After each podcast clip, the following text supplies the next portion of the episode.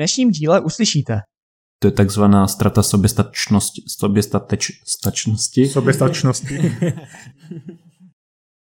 Vítám vás u dnešního dílu Příliš nebezpečné finance. A dneska jsem tu já, Petr Vrzal, jako moderátor. Ahoj, Zigmund Grudzinský. Zdravím všechny, Tomáš Kovář. Zdravím, Denis Gregus. A dneska se podíváme na známé chyby ve finančních plánech. A hnedka na bych se vás rád zeptal, s jakými chybami jste se setkali v oblasti velkých rizik v rámci životního pojištění. Na začátek bych chtěl vysvětlit, co velké rizika vůbec jsou. Patří tam tři rizika v rámci toho životního pojištění. Jedná se o invalitu, pojištění smrti a pracovní neschopnosti, protože pouze tady tyto tři rizika reálně toho člověka nebo toho klienta mohou nějakým způsobem ohrozit v té jako příjmové stránce. Nejčastější chyby, se, kterým jsem, se kterými jsem se setkal, eh, jsou určitě, že ty rizika, které jsem teďka vyjmenoval, tak eh, klienti mají výrazně podpojištěné. Většinou klienti prostě platí, já nevím, nějaké, nějakou, nějakou úrazovku, protože si myslí, že je to častější.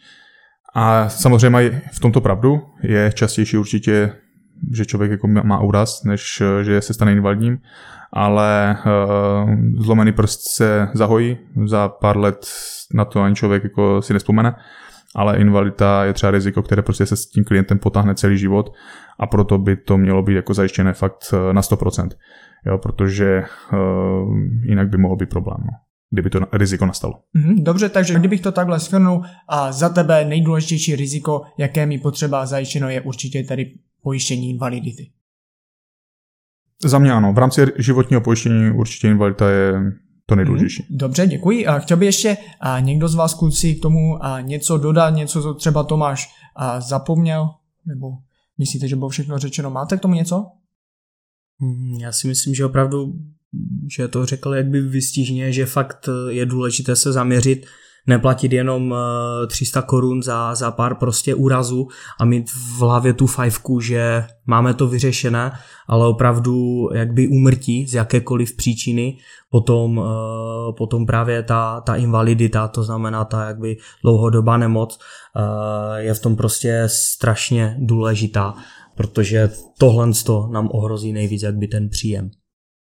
Já bych na to ještě navazal, celkově právě časté, že klienti mají, jak už by tady bylo řečeno, podpojištěna ty velké rizika, jako je například ta invalidita, ale naopak mají zbytečně moc přepojištěna ty malá rizika, což je například denní očkodné jako dávka, pokud se člověk zraní.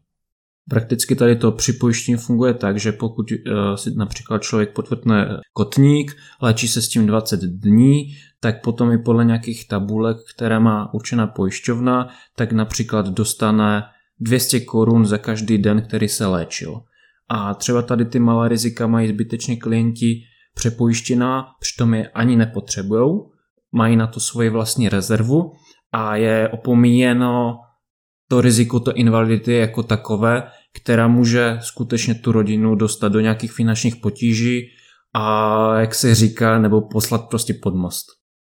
Ještě kdybych doplnil Denise, tak s tou rezervou má samozřejmě pravdu.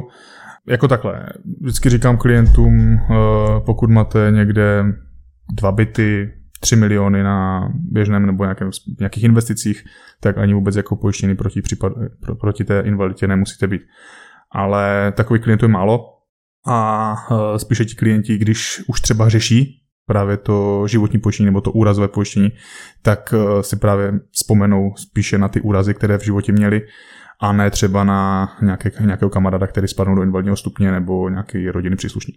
Ale zase na druhou stranu tito lidé právě, kteří mají tu reálnou zkušenost, nebo jako tu přímou zkušenost, nebo ne úplně přímou, ale jako blízkou, tak třeba a tady toto myslí, ale jako ty úraz, nebo obecně prostě ta invalidita je jedním z nejdůležitějších těch rizik. No.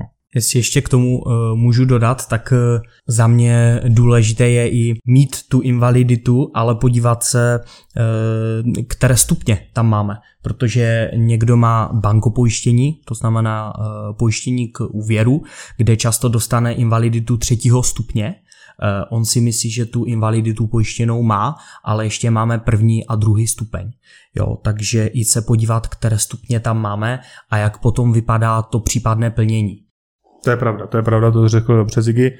A taky eh, samozřejmě ty pojišťovny to ví, eh, pracují hlavně se statistikou a hodně klientů má třeba invaliditu z důvodu úrazu, přičemž 95% nebo podle Českého statistického úřadu je 95% invalidních z důvodu nemoci a pouze 5% z důvodu úrazu. Jo, takže tady bych se na to taky zaměřil, jestli to je z důvodu nemoci nebo jenom z čistě z úrazu.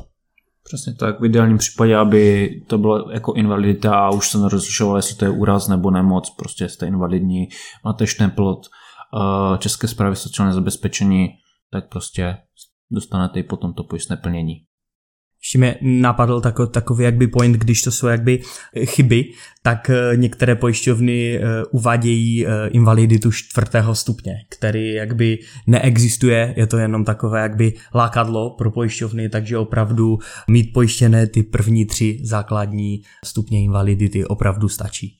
Určitě, protože třeba ten čtvrtý stupeň té invalidity, to je takzvaná strata soběstačnosti. Soběstatečnosti. soběstačnosti. Omlouvám se za přeřek, mám za sebou dlouhou jízdu v autě z Čech. A tam se to vlastně klasifikuje takovým způsobem, že člověk například musí splnit určité parametry, například sám se nenají, sám, se nevyko, sám nevykoná svoji potřebu, prostě musí se o někoho starat a pokud třeba splní 5 z 6 parametrů, je, říkám příklad, tak až po, posleze dostane to pojistné plnění. Jo, ale když je člověk v takovém v tom takové stádiu nemoci nebo úrazu, tak kdyby to měl zahrnout v tom pojištění třeba třetího stupně invalidity, tak vlastně ty peníze dostanete jako tak a už se potom ta pojišťovna dívá, co jste schopni udělat a co ne. Dobře kluci, a děkuji. A základní chyby tomu životnímu pojištění byly za mě zhrnuty. Pokud někoho z posluchačů zajímají a blížší informace, dále poslouchejte další naše díly, protože se k tomu to tématu určitě ještě vrátíme a třeba to životní pojištění rozebereme více do hloubky. A já, co jsem zaslechl, myslím, že to zmiňoval a Denis zmínil a rezervu. Já bych se k té rezervě rád zeptal, jak vysoká ta rezerva by měla být. Takové jedno učebnicové doporučení, jak velká by měla být ta rezerva, a tak je mezi třemi až šesti měsíčními výdaji té rodiny jako takové a vlastně z tady toho důvodu potom klasa, může být i absence těch malých rizik v té, v té životní pojistce. Mhm, dobře, tak to máme tedy zhrnutý a to za mě základní riziko z nějaké takové pomyslné pyramidy finanční stability. A ty se mi tu ještě hlásíš, chceš něco zmínit? Já jsem chtěl k té rezervě ještě dodat, eh, když jsme u těch chyb, tak eh, nehledat, když to má být rezerva, jak by pro nás, kdyby se něco stalo, tak nehledat nějaké super zúročení a kde to můžeme někde, někde jak by hodit, ale aby to bylo likvidní, to znamená okamžitě k dispozici. Takže fakt to mít na spořícím účtě, aby kdyby se něco opravdu stalo, tak to můžeme vybrat a použít.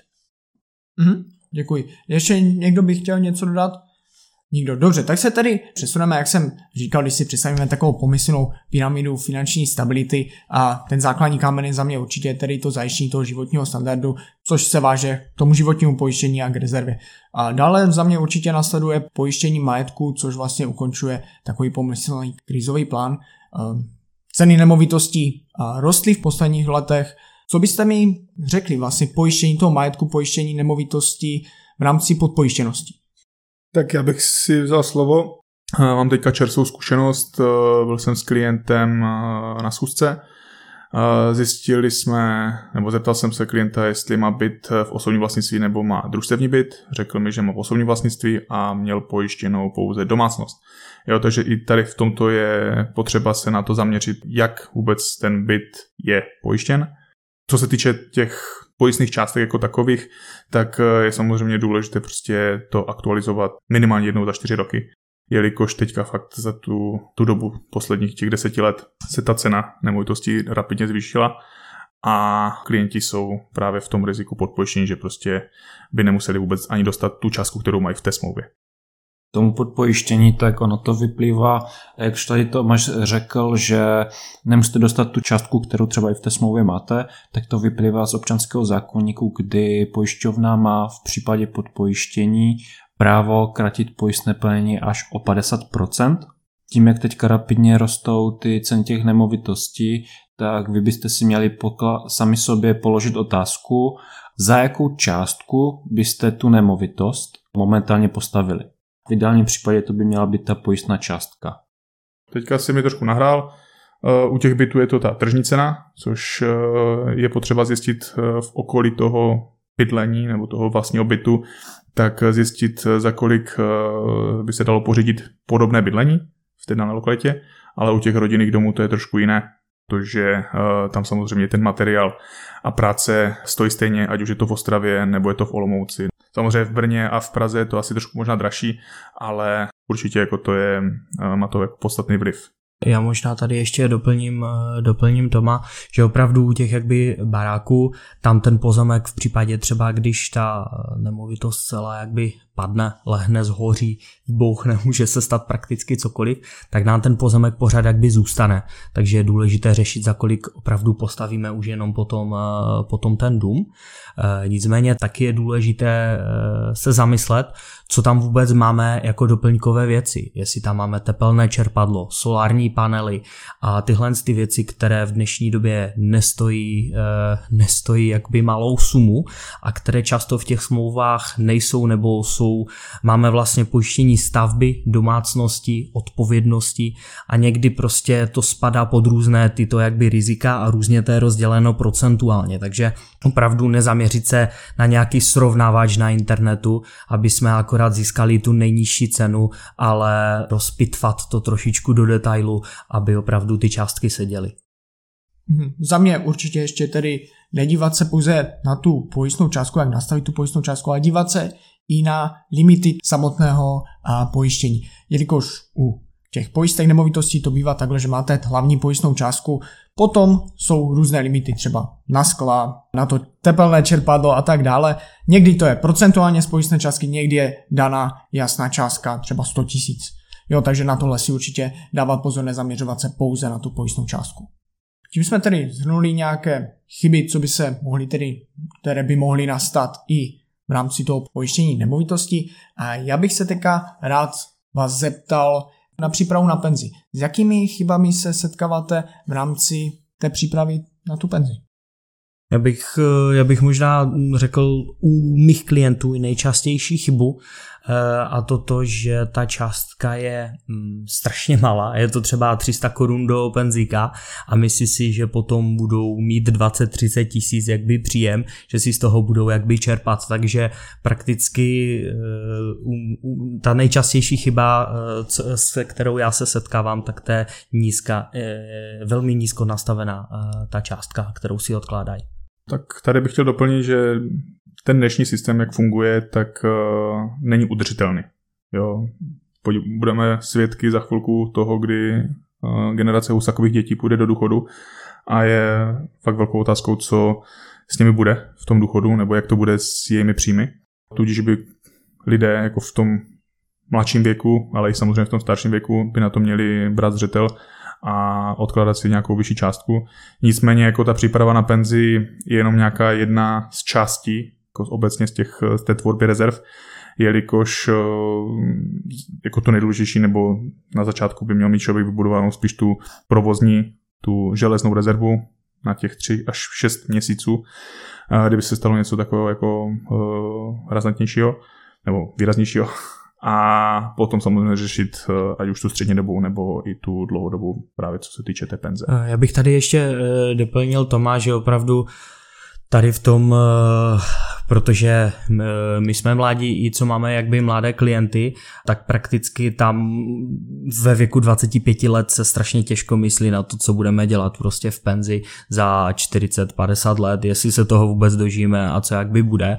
Takže ano, je důležité nejdříve myslet na to, jak by tu na tu cestu, ale taky je fajn aspoň něco málo, nějakou malou částku e, vynaložit právě na tu penzi, protože pak člověk v 50 si vzpomene, že už to jakby trošičku ta událost klepe eh, na dveře a pak se lidé nestačí divit, jak velkou sumu je potřeba si odkládat, aby, aby vůbec eh, nějaká ta sranda v té penzi byla. To znamená opravdu teďkom na to věnovat drobnější částku, ale věnovat se trošičku jakby tomu.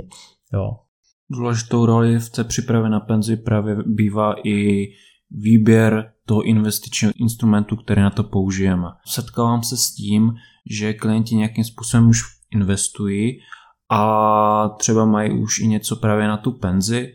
Ve většině případů to právě bývá to penzijní připojištění, které asi, mnoho, které asi mnoho z vás má, to penzijní připojištění, ať jste si ho zakladali vy před rokem 2013 nebo vám ho založili rodiče.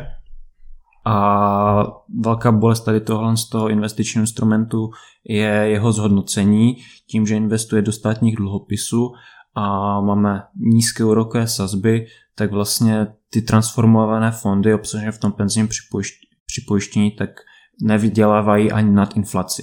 Ano, určitě, určitě souhlasím. Za mě, co je nejdůležitější u přípravy na penzi, je tedy to, aby se člověk nespoléhal pouze na ten stát, jelikož ten stát nás nezajistí tak, jak si představujeme. Úplně na závěr ještě bych se vás tedy rád zeptal, což bude moje poslední otázka. Nějaké kuriozity v těch finančních plánech, s čím jste se setkali? Tak eh, já jsem těch eh, kuriozit zažil celkem dost. Eh, za mě asi, když teď eh, zapřemýšlím, které to byly, tak asi největší perličky, tak například eh, jsou takové ty marketingové akce, kde za to nabízí různé, různé předměty typu deky, batohy a, a takové věci, takže klienti si uzavírají různé hospitalizace a, a nemocenské a vlastně různé denní očkodné a smrtí úrazem a takové jenom jakby drobky za 100-200 korun třeba měsíčně, aby eh, za to dostali nějakou jakby drobnost. Eh, pak mají pocit, že mají těch produktů hodně, furt někde něco platí, takže eh, když slyší další pojištění, tak už od toho dávají ruce pryč a pak když se něco stane, tak pojišťovna řekne, tak my vám plnit nebudeme, protože to tam nemáte. Takže opravdu je lepší, navážu úplně na začátek tohoto podcastu, když jsme se bavili o velkých rizikách, tak mít jednu dobrou, kvalitně udělanou jakby pojistku a ne hodně těch malých kvůli nějakých prostě drobností. Že fakt v té pojistce být trošičku sobecky a zajistit hlavně prostě sám sebe a ne milion ostatních věcí a pak nám se něco stane, my jsme tím hlavním příjmem třeba té domácnosti a my potom nemáme jak by skoro ani na chleba. Děkuji Ziggy, tohle kuriozitou, abych tento díl ukončil. V dalším díle se můžete těšit na penzijní připojištění, které probereme více do hloubky. Určitě nám tedy dejte follow, ať vám ten díl a neuteče. Další díl vyjde opět v 8 hodin ve čtvrtek. Tak to by pro dnešní epizodu bylo všechno. Děkuji vám za poslech a pokud nás chcete dále sledovat, koukněte na náš LinkedIn nebo Instagram, kde jsme jako čtyři poradci.